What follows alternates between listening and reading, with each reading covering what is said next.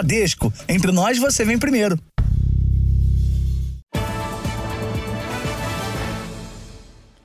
Boa noite. Boa noite. A entrada de ajuda humanitária em Gaza só vai ser possível no fim de semana. Enquanto isso, tropas israelenses esperam um sinal verde para iniciar a incursão terrestre pelo território palestino.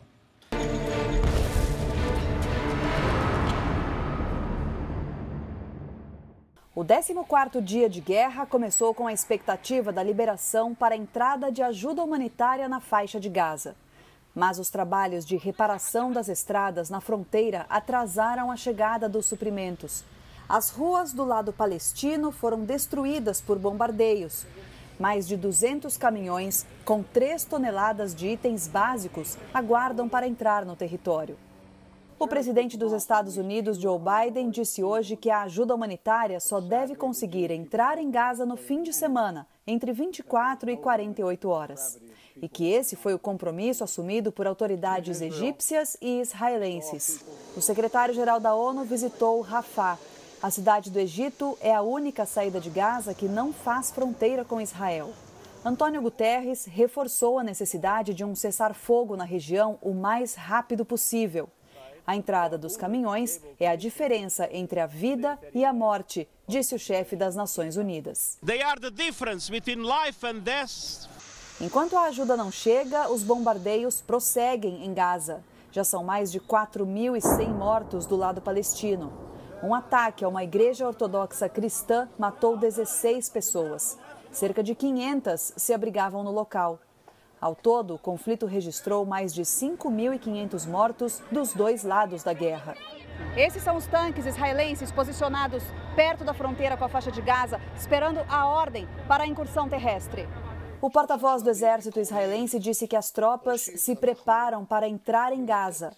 O ministro da Defesa de Israel, Yoav Galan, detalhou a estratégia para a ofensiva por terra. Segundo Galan, serão três estágios. O primeiro será a destruição completa do Hamas. A segunda etapa é a estabilização do sistema político em Gaza e, eventualmente, a implementação de um novo regime de segurança. E na última fase, a partir do momento que não houver mais ameaças, Israel vai devolver aos palestinos o comando do território. Isso não vai durar um dia, uma semana ou um mês, infelizmente, lamentou o ministro, sugerindo uma longa guerra pela frente. O Hamas libertou hoje duas americanas sequestradas há 14 dias. Mãe e filha moravam em Chicago e estavam em Israel para comemorar um aniversário. Judith e Nathalie Hanan foram entregues a Israel depois de uma negociação que envolveu o governo do Catar. O grupo terrorista disse que a liberação foi uma ação de boa vontade, já que a mãe não estava bem de saúde. O exército israelense confirmou a informação e disse que elas já estão recebendo os cuidados necessários. As duas foram entregues à Cruz Vermelha.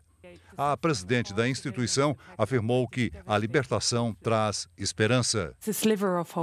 A notícia foi comemorada também nos Estados Unidos. O presidente Joe Biden disse estar muito feliz de saber que em breve elas vão se encontrar com a família. O secretário de Estado, Anthony Blinken, afirmou que a notícia é bem-vinda, mas que ainda há 10 americanos com outros 200 reféns mantidos pelos terroristas do Hamas e que precisam ser libertados.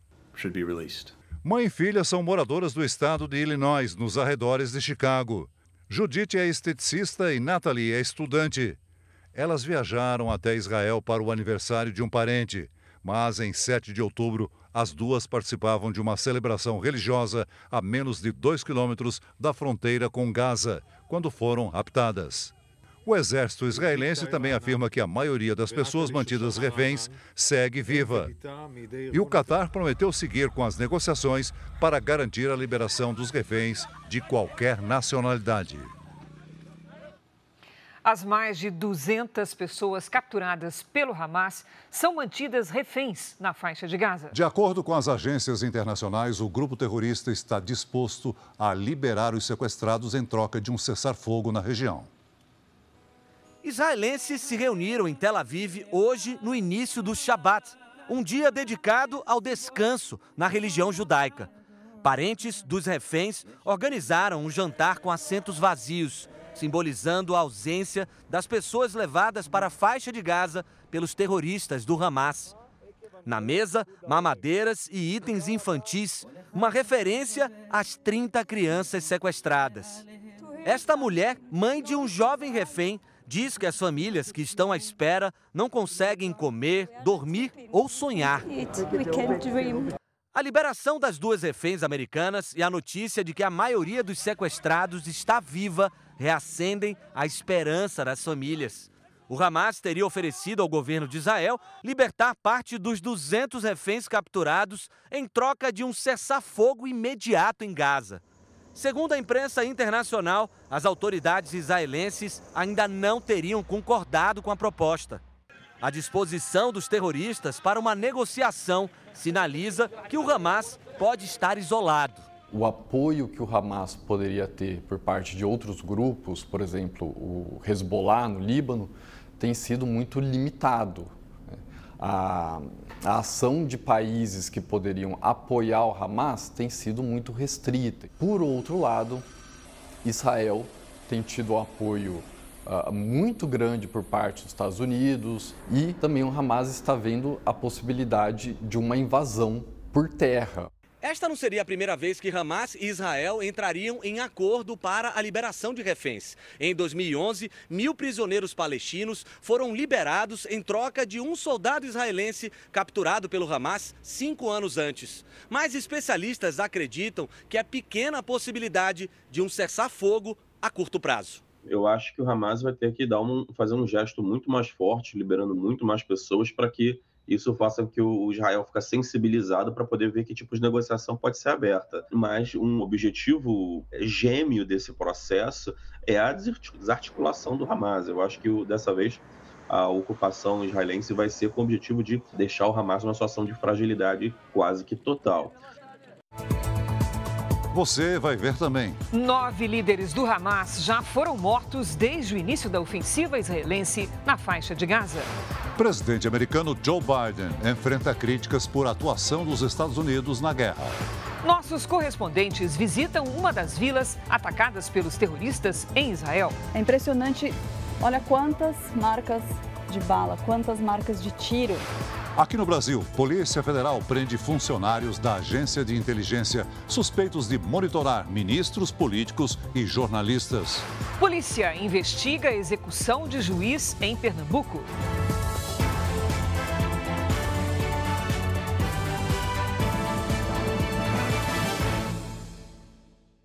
Oferecimento: Bradesco, Pix pelo WhatsApp com a Bia é fácil.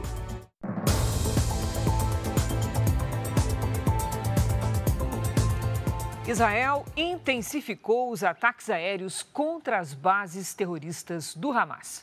As forças de defesa do país têm armas tecnológicas. Entre elas, um míssil que ainda não foi usado capaz de perfurar o solo e destruir os túneis construídos pelos terroristas. Prédio na faixa de Gaza dá pó na velocidade de uma explosão. Os ataques de Israel se repetem em outros pontos da região controlada pelo grupo terrorista Hamas. Além de poder, o arsenal aéreo de Israel tem precisão. Pequenos veículos em movimento são atingidos em cheio. Nesta outra explosão, três homens do Hezbollah foram mortos perto da fronteira com o Líbano. As forças israelenses contam com 142 helicópteros e também possuem 339 aviões para combate. Entre eles, 30 aeronaves do modelo F-35, considerado o caça mais moderno do mundo, invisível aos radares. Ele pode ser é, projetado de porta-aviões, é, sem necessidade de uma grande pista de pouso, de aterrissagem ou de decolagem, porque ele pode, ele tem uma característica que faz com que ele fique suspenso nos porta-aviões para decolar. Outra arma poderosa que ainda não foi utilizada por Israel no conflito é o míssil GBU-28. Ele é capaz de perfurar cerca de 20 metros de solo e 5 de concreto, o que destruiria os túneis usados pelo Hamas em Gaza.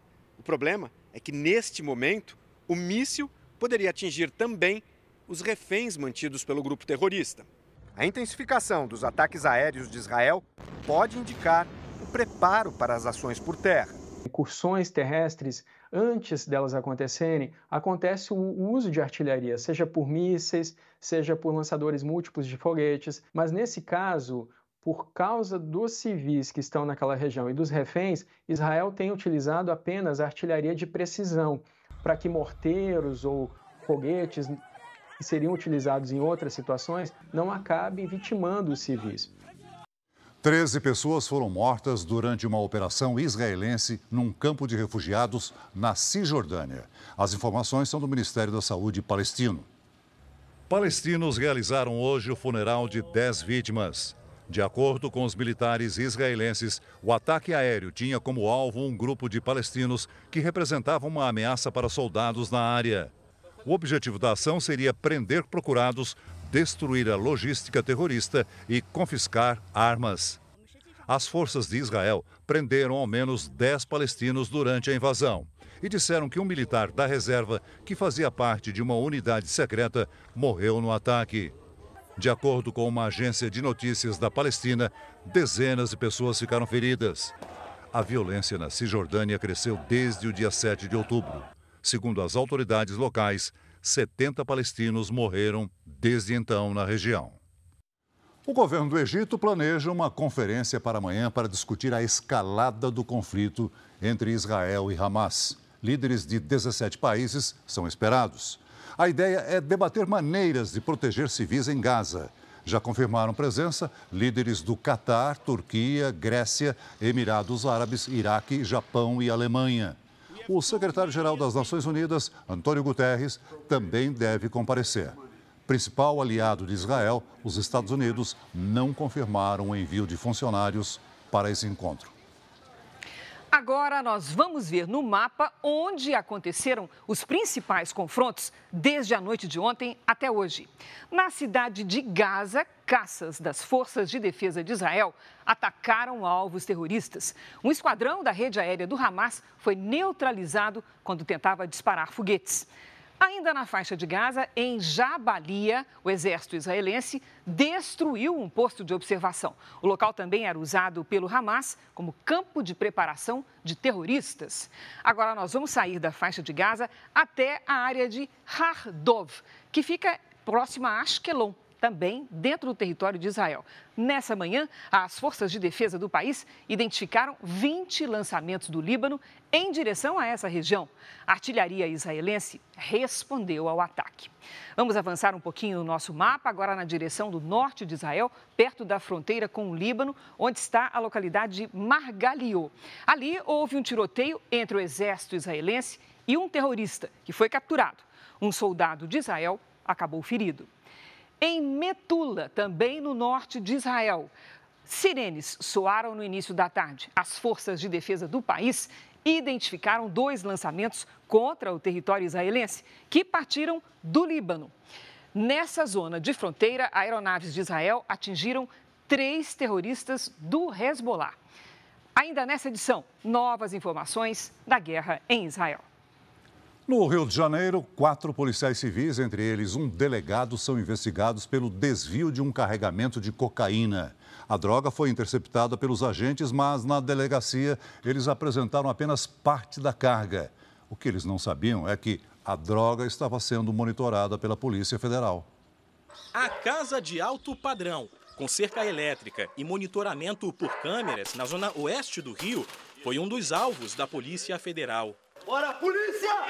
Polícia! Dentro do imóvel, os agentes encontraram mais de 43 mil reais em espécie, além de 5.300 dólares. Duas armas também foram apreendidas. No endereço morava um dos quatro policiais civis investigados por um desvio de 280 quilos de cocaína, apreendidos durante uma abordagem a um caminhão num dos acessos ao complexo da Maré. O veículo com a droga, que seguiria para um container no Porto do Rio, foi encaminhado para uma delegacia na Zona Norte. Mas apenas parte do entorpecente foi entregue. O que os envolvidos não sabiam é que o caminhão já era monitorado pela Polícia Federal, que investigava uma quadrilha especializada no tráfico de drogas. A Justiça determinou que os policiais sejam afastados dos cargos e usem tornozeleira eletrônica. A ação foi registrada em 2020 e, segundo a Polícia Federal, desde então os agentes eram investigados. Entre os suspeitos está o delegado Renato dos Santos Mariano, que estava trabalhando nesta delegacia quando os policiais federais chegaram. Três carros e duas motos também foram apreendidos. A defesa dos agentes não foi localizada. Ontem, quatro policiais e um advogado já tinham sido presos em outra operação da Polícia Federal no Rio de Janeiro. O grupo é suspeito de negociar o desvio de 16 toneladas de maconha para a maior facção criminosa do estado. A Corregedoria da Polícia Civil informou que abriu processos disciplinares contra os agentes. A polícia de Pernambuco investiga o assassinato de um juiz que aconteceu na região metropolitana de Recife. O magistrado estava a 300 metros de casa quando foi cercado e executado por criminosos.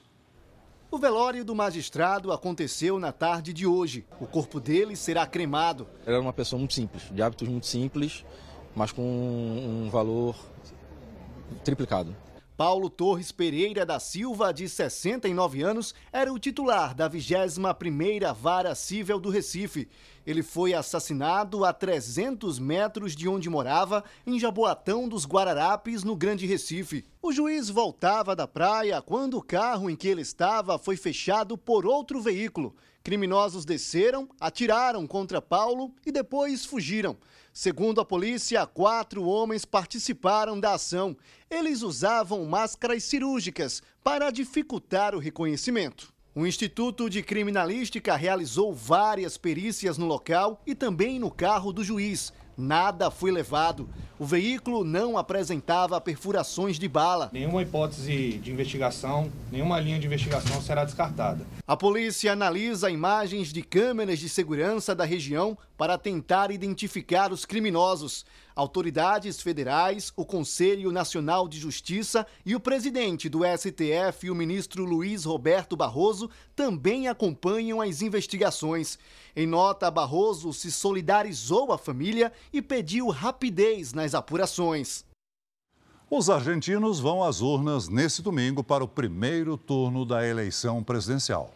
O favorito na disputa é o ultraliberal Javier Milei candidato mais votado nas primárias dos partidos em agosto. O nosso enviado especial, Tiago Nolasco, mostra como está o clima de expectativa na capital do país. Há dois dias das eleições que podem mudar os rumos da Argentina, Buenos Aires respira política. Em todos os cantos, o assunto do momento é sobre quem vai governar o país nos próximos quatro anos. A Rosana é advogada. Ela diz que os argentinos vivem uma realidade de muita pobreza e inflação, mas que a população tem esperança de mudança. Esperança para que as coisas cambiem. A principal reclamação é a situação econômica. A inflação dos últimos 12 meses é de quase 140% e mais de 40% da população vive na pobreza. Justamente por isso, o tema central das eleições argentinas é a economia que não cresce há mais de uma década.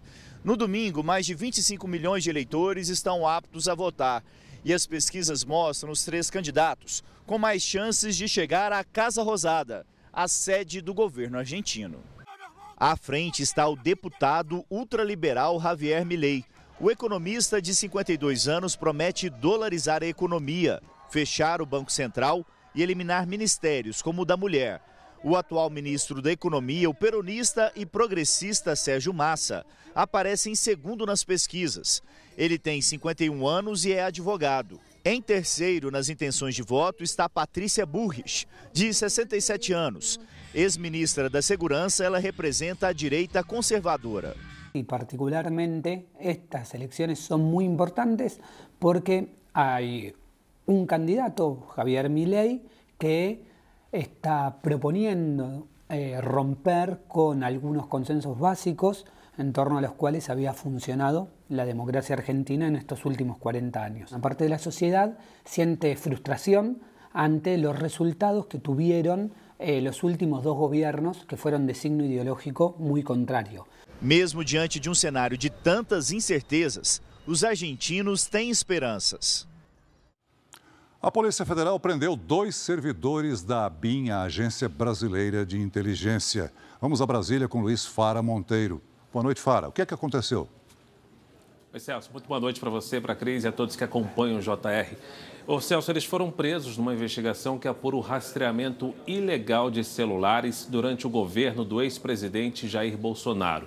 Foram cumpridos 25 mandados de busca e apreensão em quatro estados e também no Distrito Federal.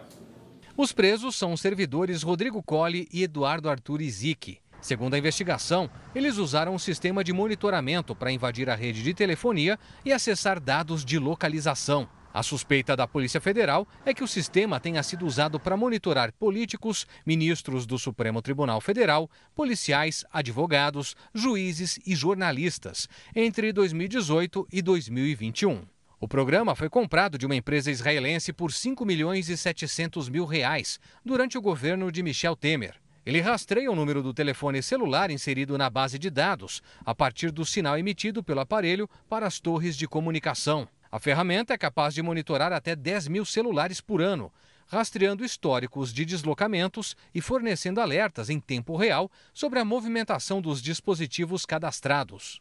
A ABIN tem como função informar a Presidência da República sobre possíveis ameaças ao Estado e à soberania nacional. A operação de hoje foi autorizada pelo ministro do Supremo Alexandre de Moraes. Ele também determinou buscas e apreensões nas casas dos investigados e o afastamento de Paulo Maurício Fortunato Pinto, atual número 3 da ABIN.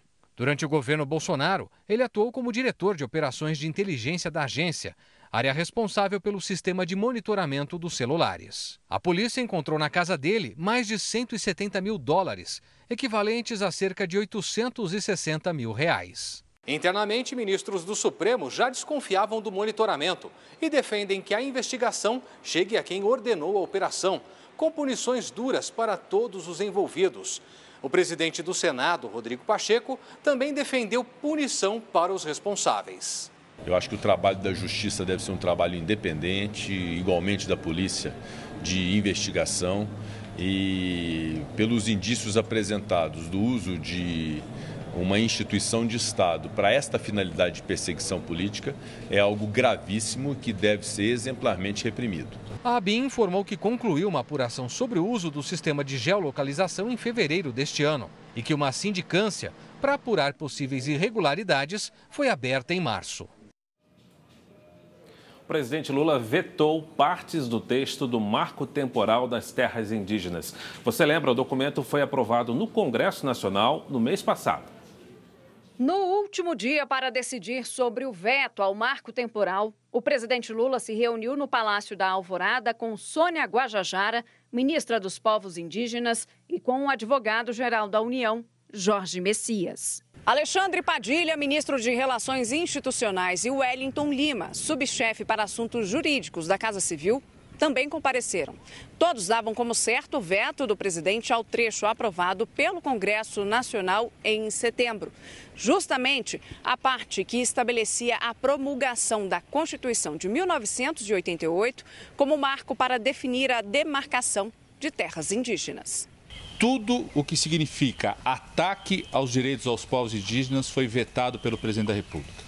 Tudo que significava contrariar a Constituição, inclusive as decisões recentes do STF, foram vetados pelo presidente Lula. Só ficam artigos que, inclusive, reforçam, aprimoram, dão transparência, por exemplo, a todo o processo a tese do marco temporal dos territórios indígenas começou a ser usada pela Advocacia Geral da União em 2009, na discussão sobre legalizar ou não a reserva Raposa Serra do Sol em Roraima. Na semana passada, o Ministério dos Povos Indígenas e a AGU apresentaram um parecer de quase 20 páginas. O documento trazia os trechos que estão no projeto de lei aprovado no Congresso e que seriam contrários ao que determina a Constituição. Nós podemos considerar uma grande vitória os vetos aqui apresentados pelo presidente. Vamos seguir nessa articulação, promovendo os diálogos necessários com o Congresso Nacional para que todos esses vetos apresentados possam estar garantidos. Agora, o Congresso Nacional vai analisar se mantém ou se derruba os vetos do presidente Lula. Você continua no JR porque daqui a pouco eu volto com outras notícias direto de Brasília. Cris e Celso. É já, Fara. Vamos com a previsão do tempo? O centro-oeste segue com tempo ensolarado e falta de chuva. Já está conosco a Lidiane Sayuri. Oi, Lid, podia mandar um pouquinho de sol para nós aqui? Até quando vai esse calorão lá no centro do país? Olha, pelo menos até o início da semana que vem, viu, Cris? Boa noite para você. Celso, muito boa noite. Boa noite a todos que nos acompanham. Neste sábado, o ar seco e quente segue sobre o interior do Brasil. Áreas de instabilidade trazem mais chuva para o sudeste e parte do centro-oeste. Dia abafado no norte, tem previsão de pancadas com raios. Em alguns pontos, a chuva pode ser mais pesada. No litoral do nordeste, aquela chuva passageira. Nas áreas claras do mapa, sol e muito calor. Na capital paulista, garoa pela manhã. À tarde, aquele solzinho tímido aparece e faz até 24 graus. Cuiabá segue como a capital mais quente, com 44. Em Cruzeiro do Sul, no Acre, chuva forte com raios e 31 graus. Em Palmas, no Tocantins, até 39.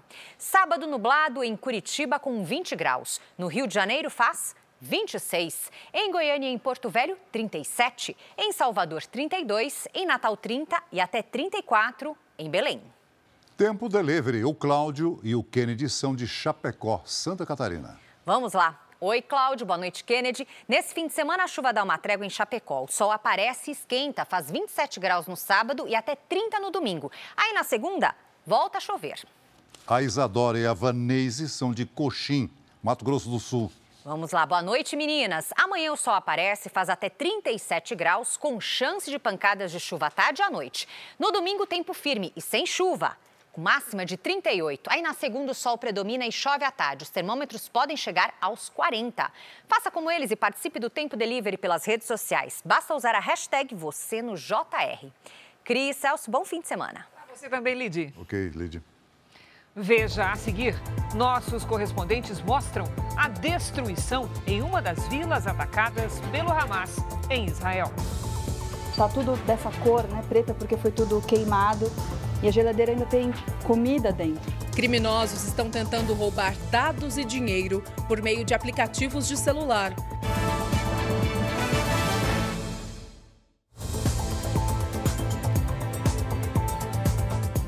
A equipe do Jornal da Record visitou uma das vilas que foram destruídas por terroristas do Hamas, perto da fronteira com a faixa de Gaza. Conhecidas como kibbutz, essas comunidades representam um dos maiores símbolos da construção do Estado de Israel.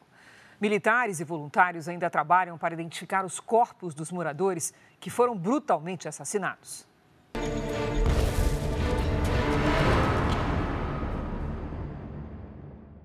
Só é possível chegar aos locais atacados pelo Hamas num comboio coordenado pelo exército israelense. Todos os jornalistas devem usar equipamentos de segurança, como coletes à prova de balas e capacete.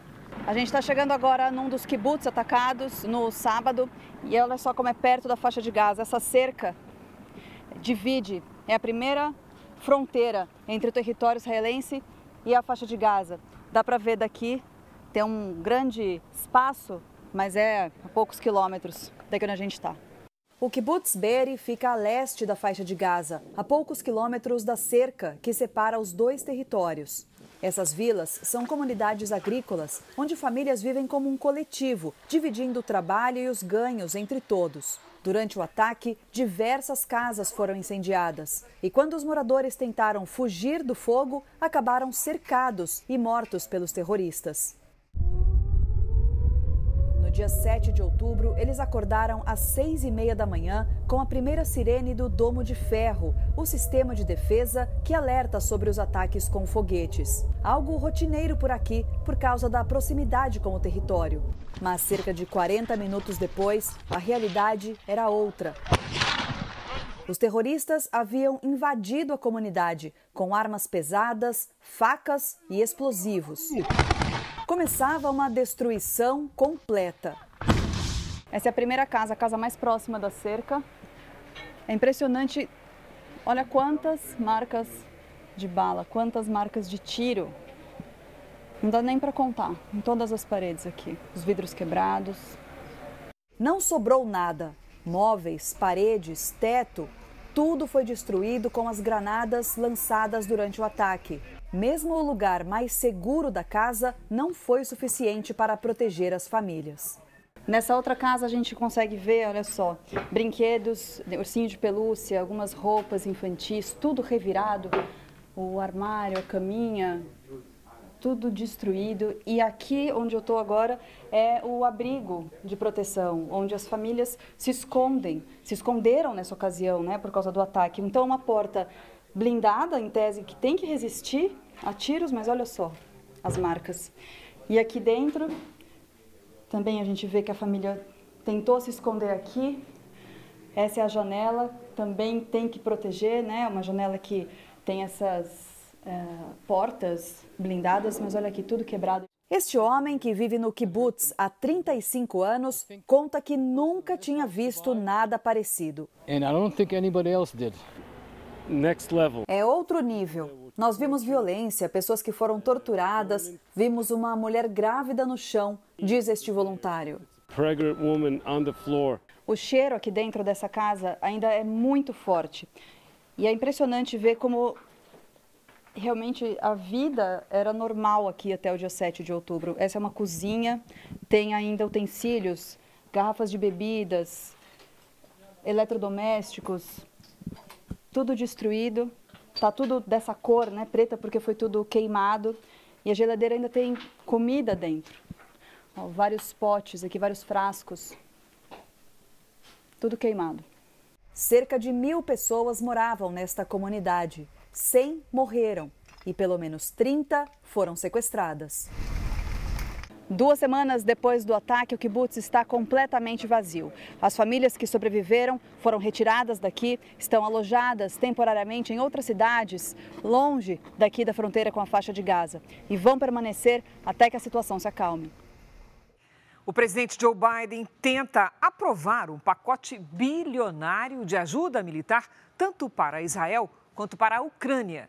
Os Estados Unidos são os maiores aliados dos dois países. Mas a liderança de Joe Biden tem sido questionada por não conseguir avançar em soluções para os dois conflitos. Para entregar o que prometeu, Joe Biden precisa da aprovação do Congresso. O presidente quer 105 bilhões de dólares, ou seja, cerca de 530 bilhões de reais para gastar nas guerras da Ucrânia e Israel, para combater a crise migratória para apoiar aliados na Ásia contra a China e deixou 46 bilhões de reais para ajuda humanitária.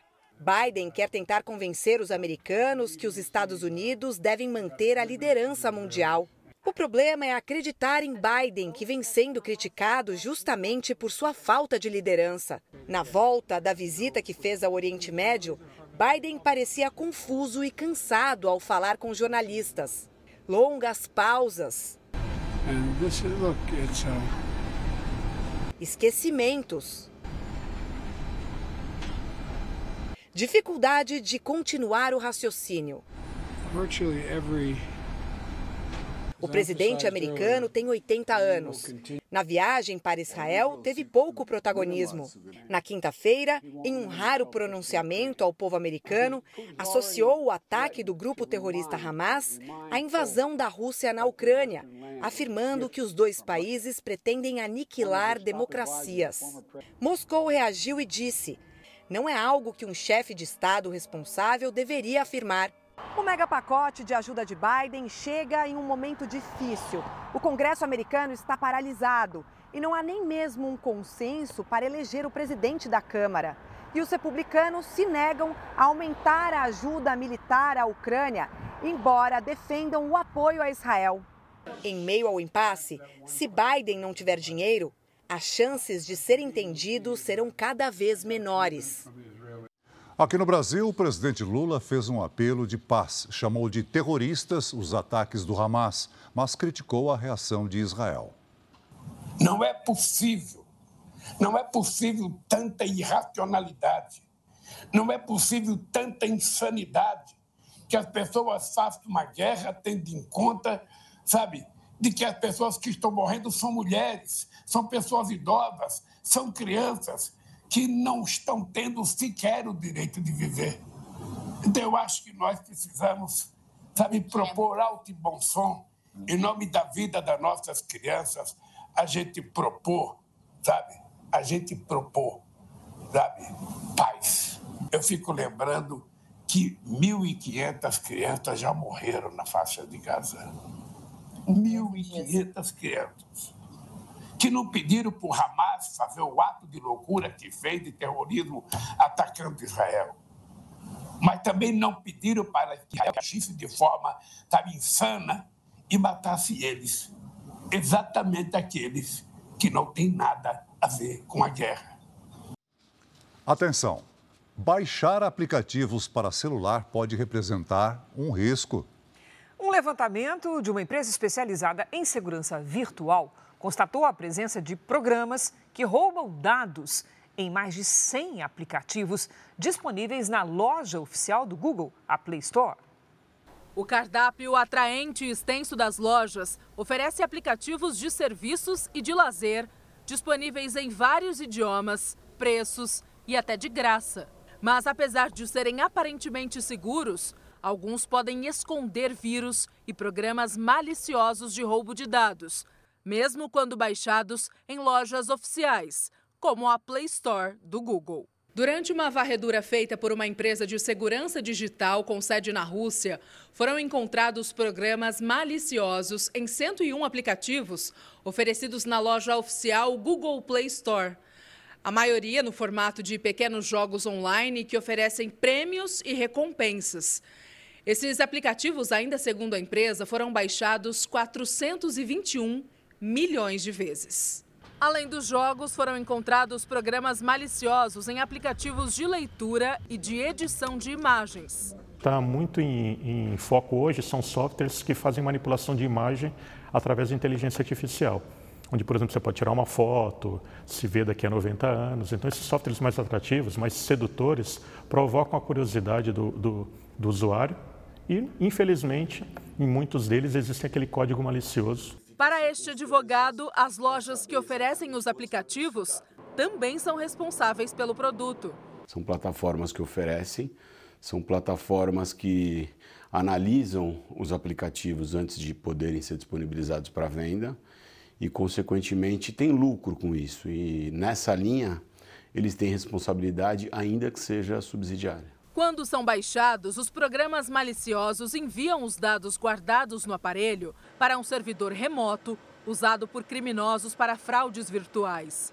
Muitas vezes, o usuário só percebe que teve o celular ou computador invadido tarde demais. Se o consumidor tiver algum tipo de prejuízo e se esse aplicativo causar algum tipo de vírus ou algum tipo de dano, tem sim a responsabilidade do aplicativo mas a plataforma também, por estar tá, é, oferindo lucro na, na relação, também tem que, de uma maneira ou de outra, proteger o consumidor que está se baseando muito na própria plataforma pelo nome que tem no mercado.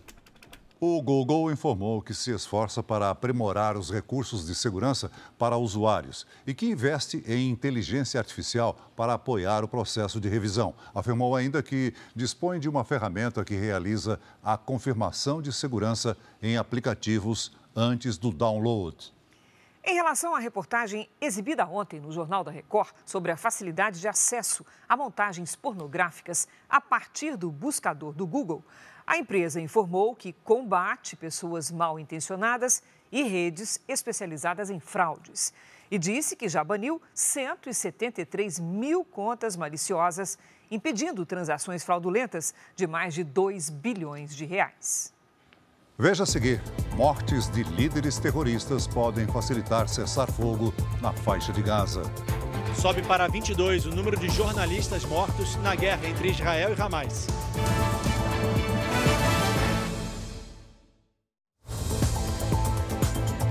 Vamos voltar a Brasília com Luiz Fara Monteiro, porque o programa Bolsa Família completou 20 anos nesta sexta-feira.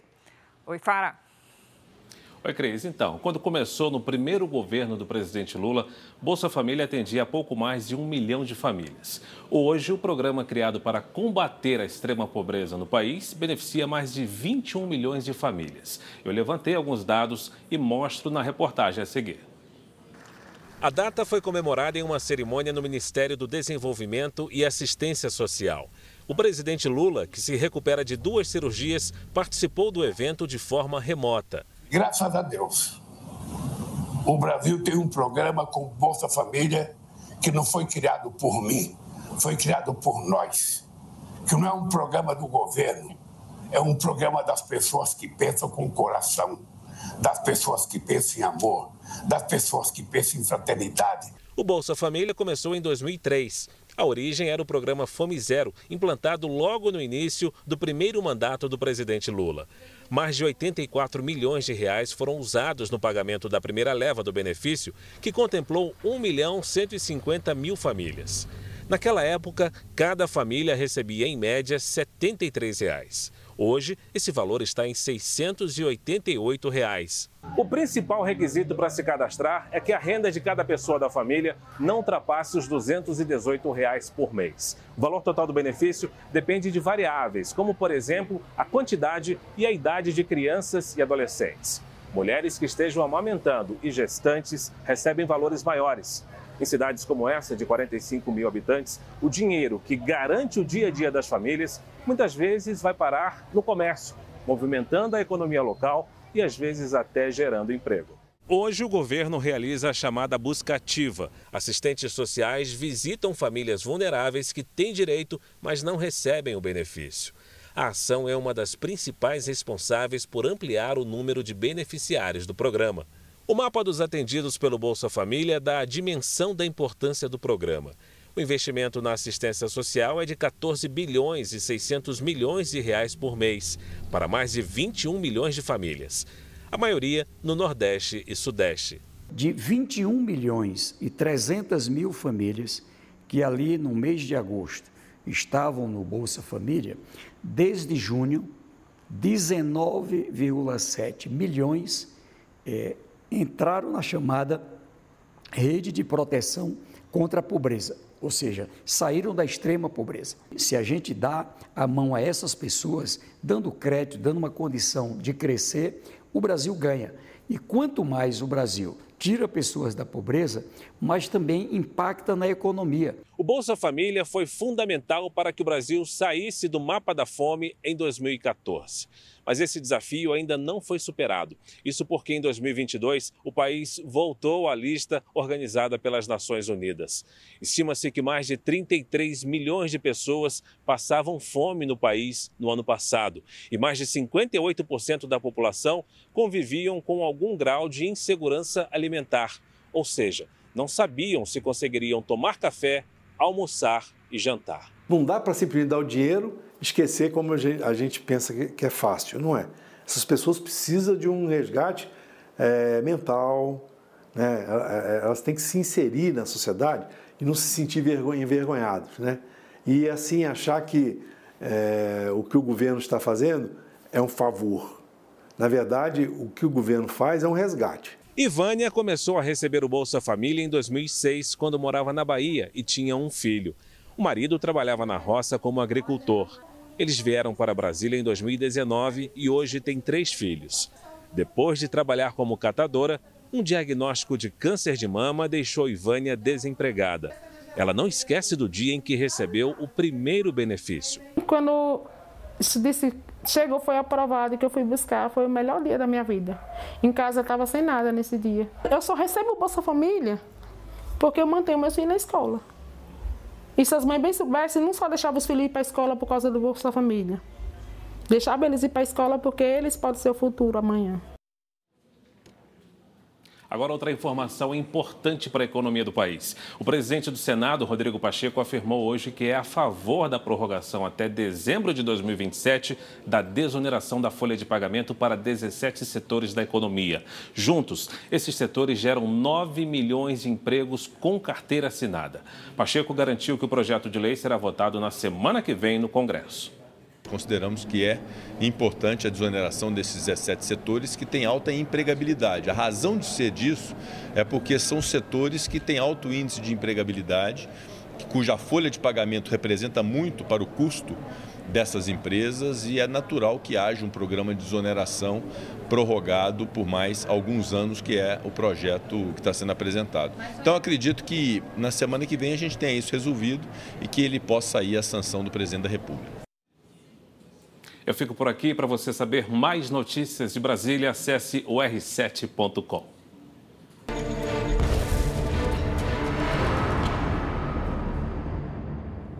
Pelo menos nove chefes do Hamas foram mortos pelas forças israelenses até agora. Especialistas afirmam que a ofensiva de Israel contra a cúpula do grupo terrorista pode facilitar um cessar-fogo na faixa de Gaza. As informações divulgadas pelo governo de Israel mostram que as baixas do Hamas incluem nomes influentes no grupo terrorista. Ali Kadi, comandante do Hamas, que teria liderado o ataque contra comunidades israelenses perto da faixa de Gaza. Merad Abu Merad, responsável pela artilharia aérea. Mueta Zeid, comandante da Segurança Nacional do Distrito Sul de Gaza. Ayman Nofal, membro do Conselho Militar Geral e comandante da Central das Brigadas Al-Qassam, e Jamila Al-Shanti, viúva de um dos fundadores do Hamas e também a primeira mulher eleita para o gabinete político. Para esta professora de Relações Internacionais, as mortes podem abrir caminho para um possível cessar-fogo talvez esse enfraquecimento das lideranças facilite um cessar-fogo, mas a gente dizer que destruiu o Hamas e que ele vai acabar, acho isso muito difícil. Os integrantes da liderança do Hamas que morreram na guerra foram atingidos na faixa de Gaza.